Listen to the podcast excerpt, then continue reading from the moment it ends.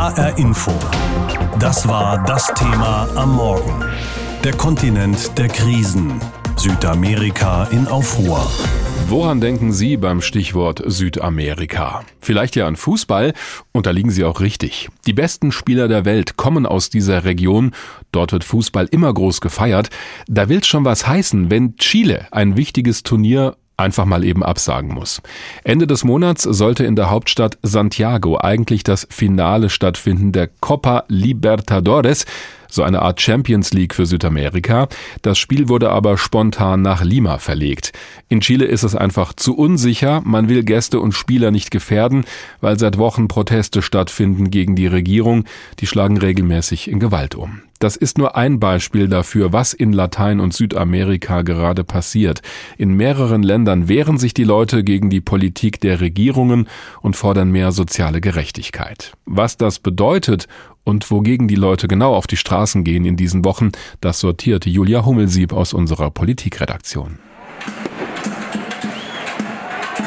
Seit Mitte Oktober gehen in Chiles Hauptstadt Santiago und weiteren chilenischen Städten Zehntausende auf die Straße. Entzündet hat sich der Protest an höheren U-Bahn-Preisen. Immer wieder kommt es zu gewaltsamen Zusammenstößen mit der Polizei, mit Brandsätzen und Tränengas, Plünderungen und Wasserwerfern. Nach offiziellen Angaben gab es bereits mindestens 20 Tote, knapp 2000 Verletzte und fast viereinhalbtausend Festnahmen. Wegen der instabilen Lage im Land wird die für Dezember geplante UN-Klimakonferenz nach Spanien verlegt. Die vor allem jungen Demonstranten fordern den Rücktritt von Präsident Sebastián Peñera, außerdem grundlegende Reformen des ultraliberalen Wirtschaftssystems und eine Reform der Verfassung, die noch aus Zeiten der Pinochet-Diktatur vor mehr als 30 Jahren stammt. Weiter nördlich in Ecuador protestieren Anfang Oktober vor allem indigene Einwohner. Wir demonstrieren für die Interessen der indigenen Völker. Wir kämpfen gegen Präsident Moreno. Er ist unfähig. Verschwinde, Moreno, verschwinde. Die Protestierenden besetzen das Parlament, vertreiben die Regierung zeitweise aus der Hauptstadt Quito. Anders, Staatschef Lenin Moreno will die seit den 1970er Jahren bestehenden Subventionen für Kraftstoff einstellen, zum Abbau der Staatsverschuldung. Teil der Auflagen des Internationalen Währungsfonds, der dem Land einen milliardenschweren Kredit gewährt. Doch das trifft kleine Bauern, Händler und Busunternehmer, die ihre Existenz auf subventioniertem Diesel aufgebaut haben. Auch hier sterben Menschen, Tausende werden verletzt und festgenommen. Die Proteste enden, als Präsident Moreno die geplanten Sparmaßnahmen zurücknimmt. Ja, wir schaffen das. Der Wahlkampfslogan von Argentiniens marktliberalem Ex-Präsidenten Mauricio Macri wird nicht wahr. Seine zweite Amtszeit verhindert der Oppositionskandidat bei der Wahl Ende Oktober. Die linken Peronisten sind zurück an der Macht. Mit dabei Macris Vorgängerin, gegen die mehrere Verfahren wegen Korruptionsverdacht laufen. Wieder erwarten reagieren die Finanzmärkte nahezu gelassen auf den Machtwechsel. Argentinien steht nach Ansicht von Wirtschaftsexperten vor dem nächsten Staatsbankrott mit einer Inflationsrate von 55 Prozent. Den Menschen fehlt es an bezahlbarem Essen. Das sind nur drei Beispiele aktueller Proteste überall in Südamerika.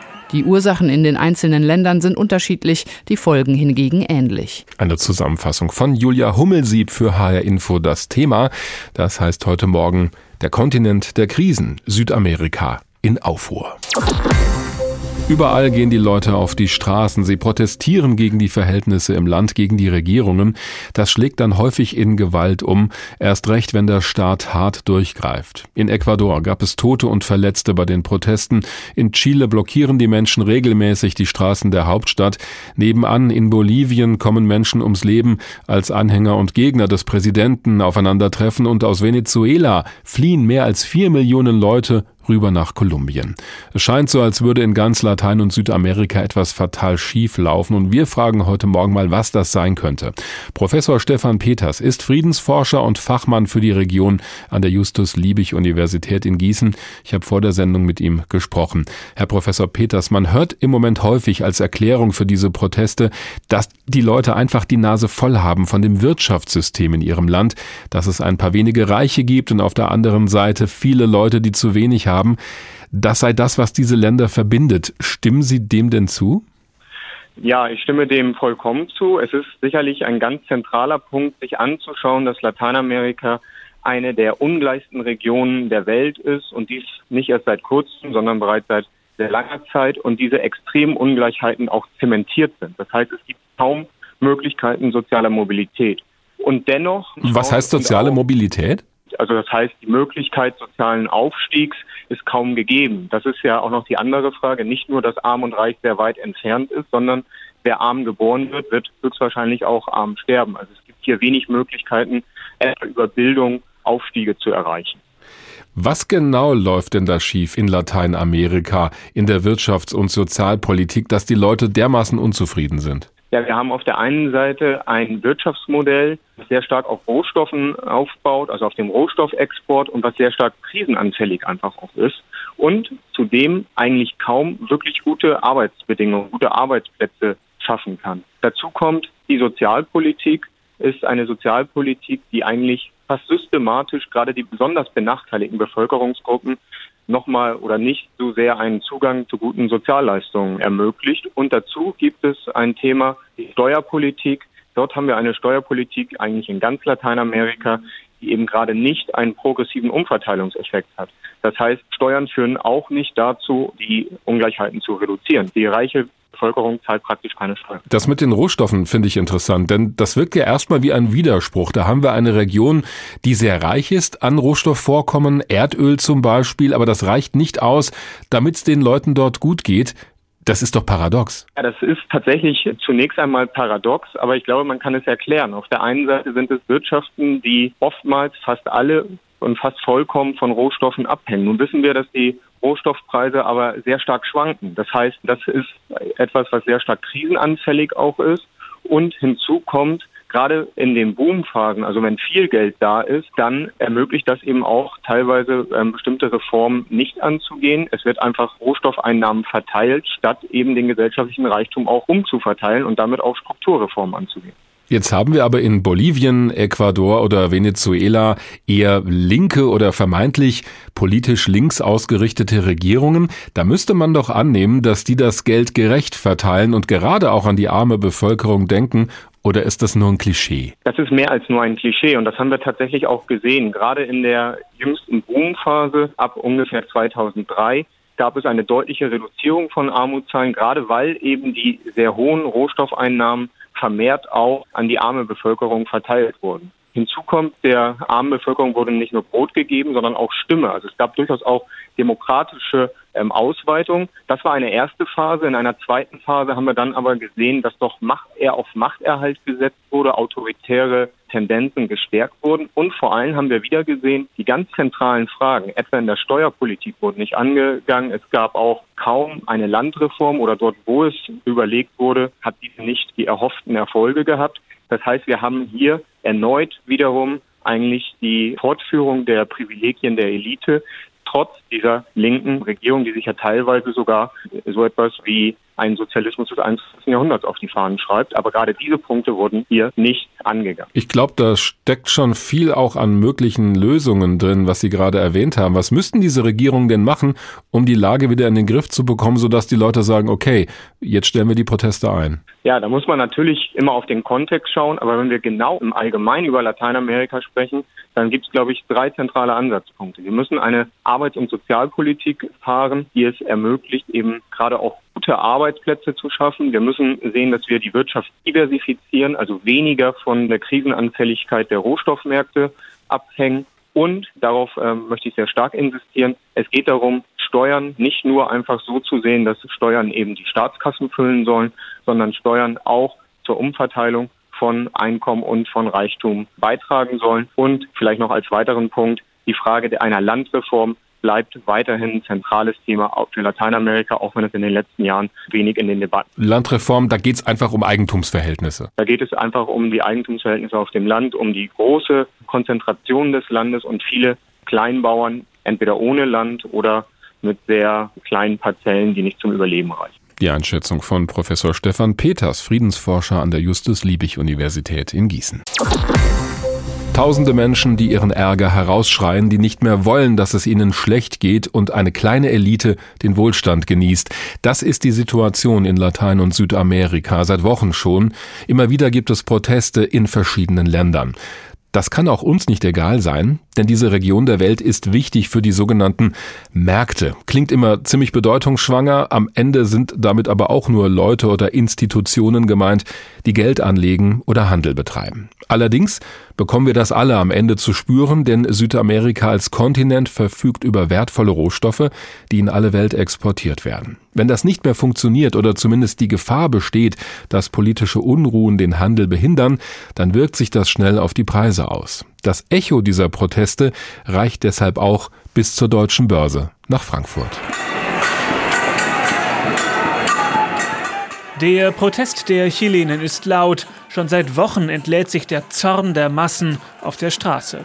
Chile steht beispielhaft für die Misere eines ganzen Kontinents. Die Schere zwischen Arm und Reich, sie steht bis zum Anschlag offen, sagt Lateinamerika-Kenner Mauro Toldo von der Deka Bank und macht es mit einem Vergleich deutlich. In Europa ist der Mittelständler, der eine gute Position hat, hat ein Porsche oder ein Mercedes. In Lateinamerika ist es tatsächlich so, dass diejenigen, die Geld haben, mit einem Hubschrauber zum Flughafen über die Slums fliegen. Das Versprechen eines florierenden Kontinents, es hat sich nur für die allerwenigsten erfüllt. Ein breiter Wirtschaftsaufschwung nicht in Sicht. Denn Lateinamerika steckt in einer Wirtschaftsfalle, weiß Mauricio Vargas von der Fondsgesellschaft Union Investment. Lateinamerika ist in den letzten Jahrzehnten nicht davon weggekommen, sich primär als Rohstofflieferant einen Namen zu machen. Insbesondere eben auch im Windschatten des Aufschwungs von Chinas haben lateinamerikanische Länder als Rohstoffexporteure zunächst profitiert. Doch das ist längst vorbei. Unternehmen rund um den Globus sind dieser Tage im Krisenmodus. Wenn sie weniger produzieren, dann brauchen sie auch weniger Öl, weniger Kupfer, weniger Zink. Und Lateinamerika bekommt das zu spüren wie kaum ein anderer Kontinent. Doch die Politiker haben darauf keine Antworten, sagt Mauro Toldo von der Deka Bank. Die Rechte versucht irgendwie ein stärkeres Wachstum zu liefern, allerdings nur für einen kleinen Teil der Bevölkerung. Die Linke versucht eine Umverteilung, allerdings mit negativen Auswirkungen für die Wirtschaft, mit einem niedrigeren Wachstum, ein dritter Weg. Es wäre tatsächlich lohnenswert, das zu probieren. Der dritte Weg, er könnte ausgerechnet im deutschen Modell liegen, in der sozialen Marktwirtschaft. Freiheiten für die Wirtschaft, Absicherung für die Armen. Doch in vielen Ländern ist vor dem großen wirtschaftlichen Weichenstellen jetzt erstmal akutes Feuerlöschen angesagt. Argentinien zum Beispiel steht am Rande der Staatspleite. Den neu gewählten Linkspolitiker Alberto Fernandes beäugen Finanzexperten damit Vorsicht, sagt David Kohl vom Bankhaus Julius Bär. Man kann ihn nicht einschätzen. Man weiß nicht, wie er mit der Zusammenarbeit mit dem Internationalen Währungsfonds umgehen wird. Ob er das kündigt, ob er hier nicht zu den Verabredungen stehen möchte. Und das macht eben die Problematik. Und dann haben Sie ganz schnell Investoren, die ihr Geld abziehen, die Währung fällt. Und das verschärft nochmal die Situation.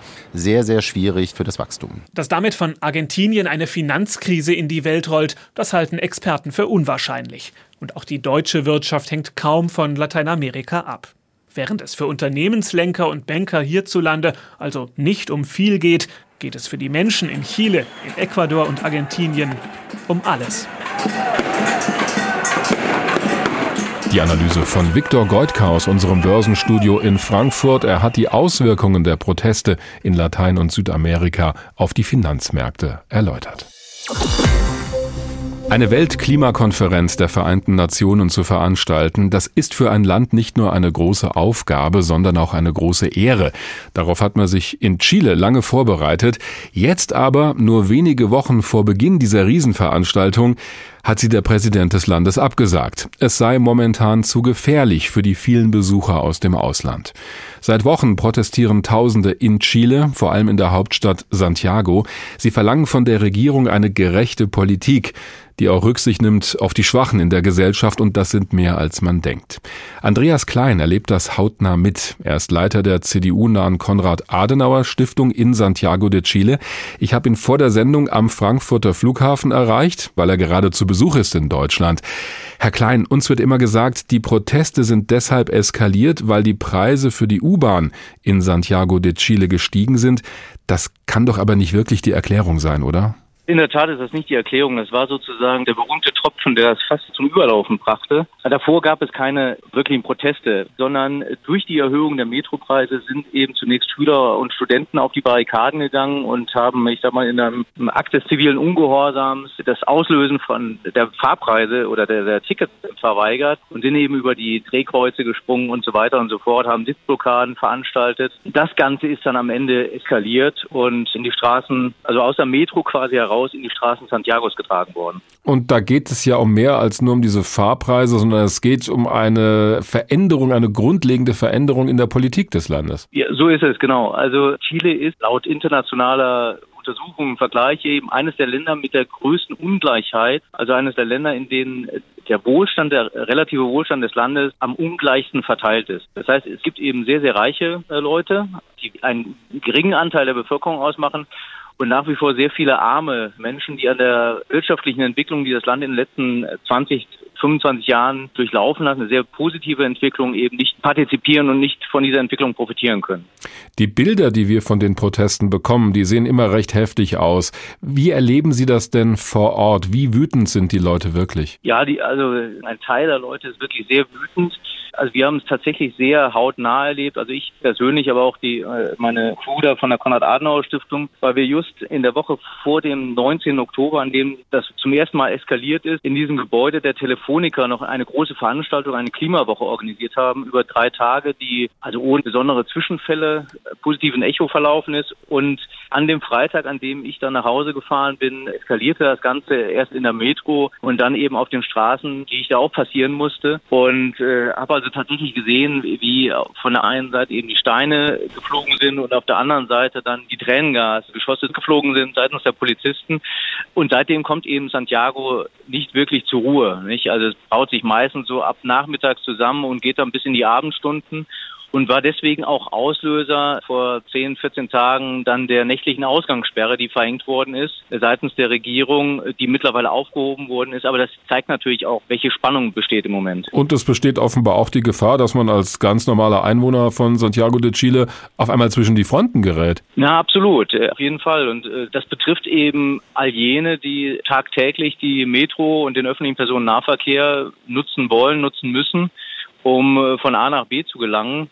Die meisten Geschäfte schließen nachmittags etwas früher eben, damit die Angestellten dann auch rechtzeitig noch nach Hause kommen, mhm. Äh, weil in den letzten Tagen dann auch der Metrobetrieb natürlich frühzeitig eingestellt war oder in einigen Stationen gar nicht gelaufen ist, weil die Stationen auch kaputt sind. Nach dem, was Sie da beobachten konnten, aus welchen Teilen der Gesellschaft kommen denn die Menschen, die da protestieren? Ja, da muss man unterscheiden. Also die Demonstranten, die gegen die soziale Ungleichheit demonstrieren, die kommen tatsächlich aus sehr vielen Gesellschaftsschichten. Das sind jetzt auch nicht nur, ich sag mal, die untersten oder die sozial benachteiligten und ausgegrenzten, sondern es gibt ein hohes Maß an Solidarisierung, Solidarität äh, anderer Bevölkerungsgruppen, die diese Ungleichheit gleichermaßen empfinden, vielleicht nicht so sehr persönlich, aber innerhalb der Gesellschaft und sich für eine, ein stärkeres Maß an Gleichheit einsetzen. Daneben gibt es eben militante Demonstranten, die, ja, ich sag mal, ein Stück weit jetzt die Situation auch ausnutzen und ihrer Wut auch freien Lauf lassen auf das System, auf die Gesellschaft, auf die Obrigkeit, sage ich mal, auf Militär, auf Polizei und die dann eben in die Supermärkte einbrechen, äh, brandschatzen, plündern. Hm. Das ist einfach nur eine Zerstörungswut, die sich da Bahn bricht. Dahinter sehe ich aber nicht unbedingt äh, jetzt primär dann so soziale oder eine politische Aussage, nicht? Der Präsident von Chile, Sebastián Piñera, hat ja, als er in der vergangenen Woche diese beiden Großveranstaltungen abgesagt hat in seinem Land, also den Klimagipfel der UNO und auch das Wirtschaftsforum APEC, da hat er was versprochen und zwar, sich nun um Reformen zu kümmern, die auch von den Demonstranten gefordert werden.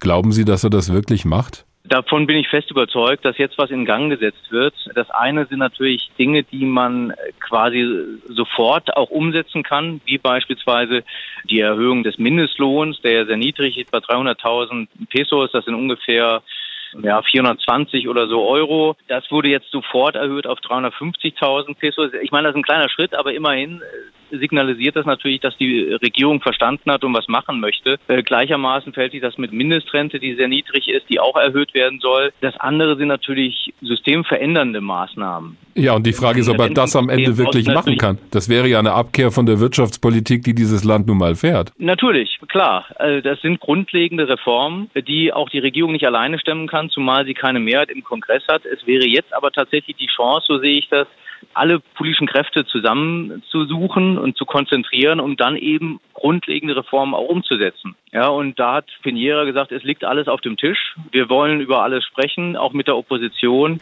Und im Moment nehme ich ihn beim Wort, weiß aber, dass das natürlich ein Prozess ist. Die Analyse von Andreas Klein, Leiter der CDU-nahen Konrad-Adenauer-Stiftung in Santiago de Chile. Dreimal pro Stunde ein Thema. Das Thema in HR Info. Am Morgen und am Nachmittag.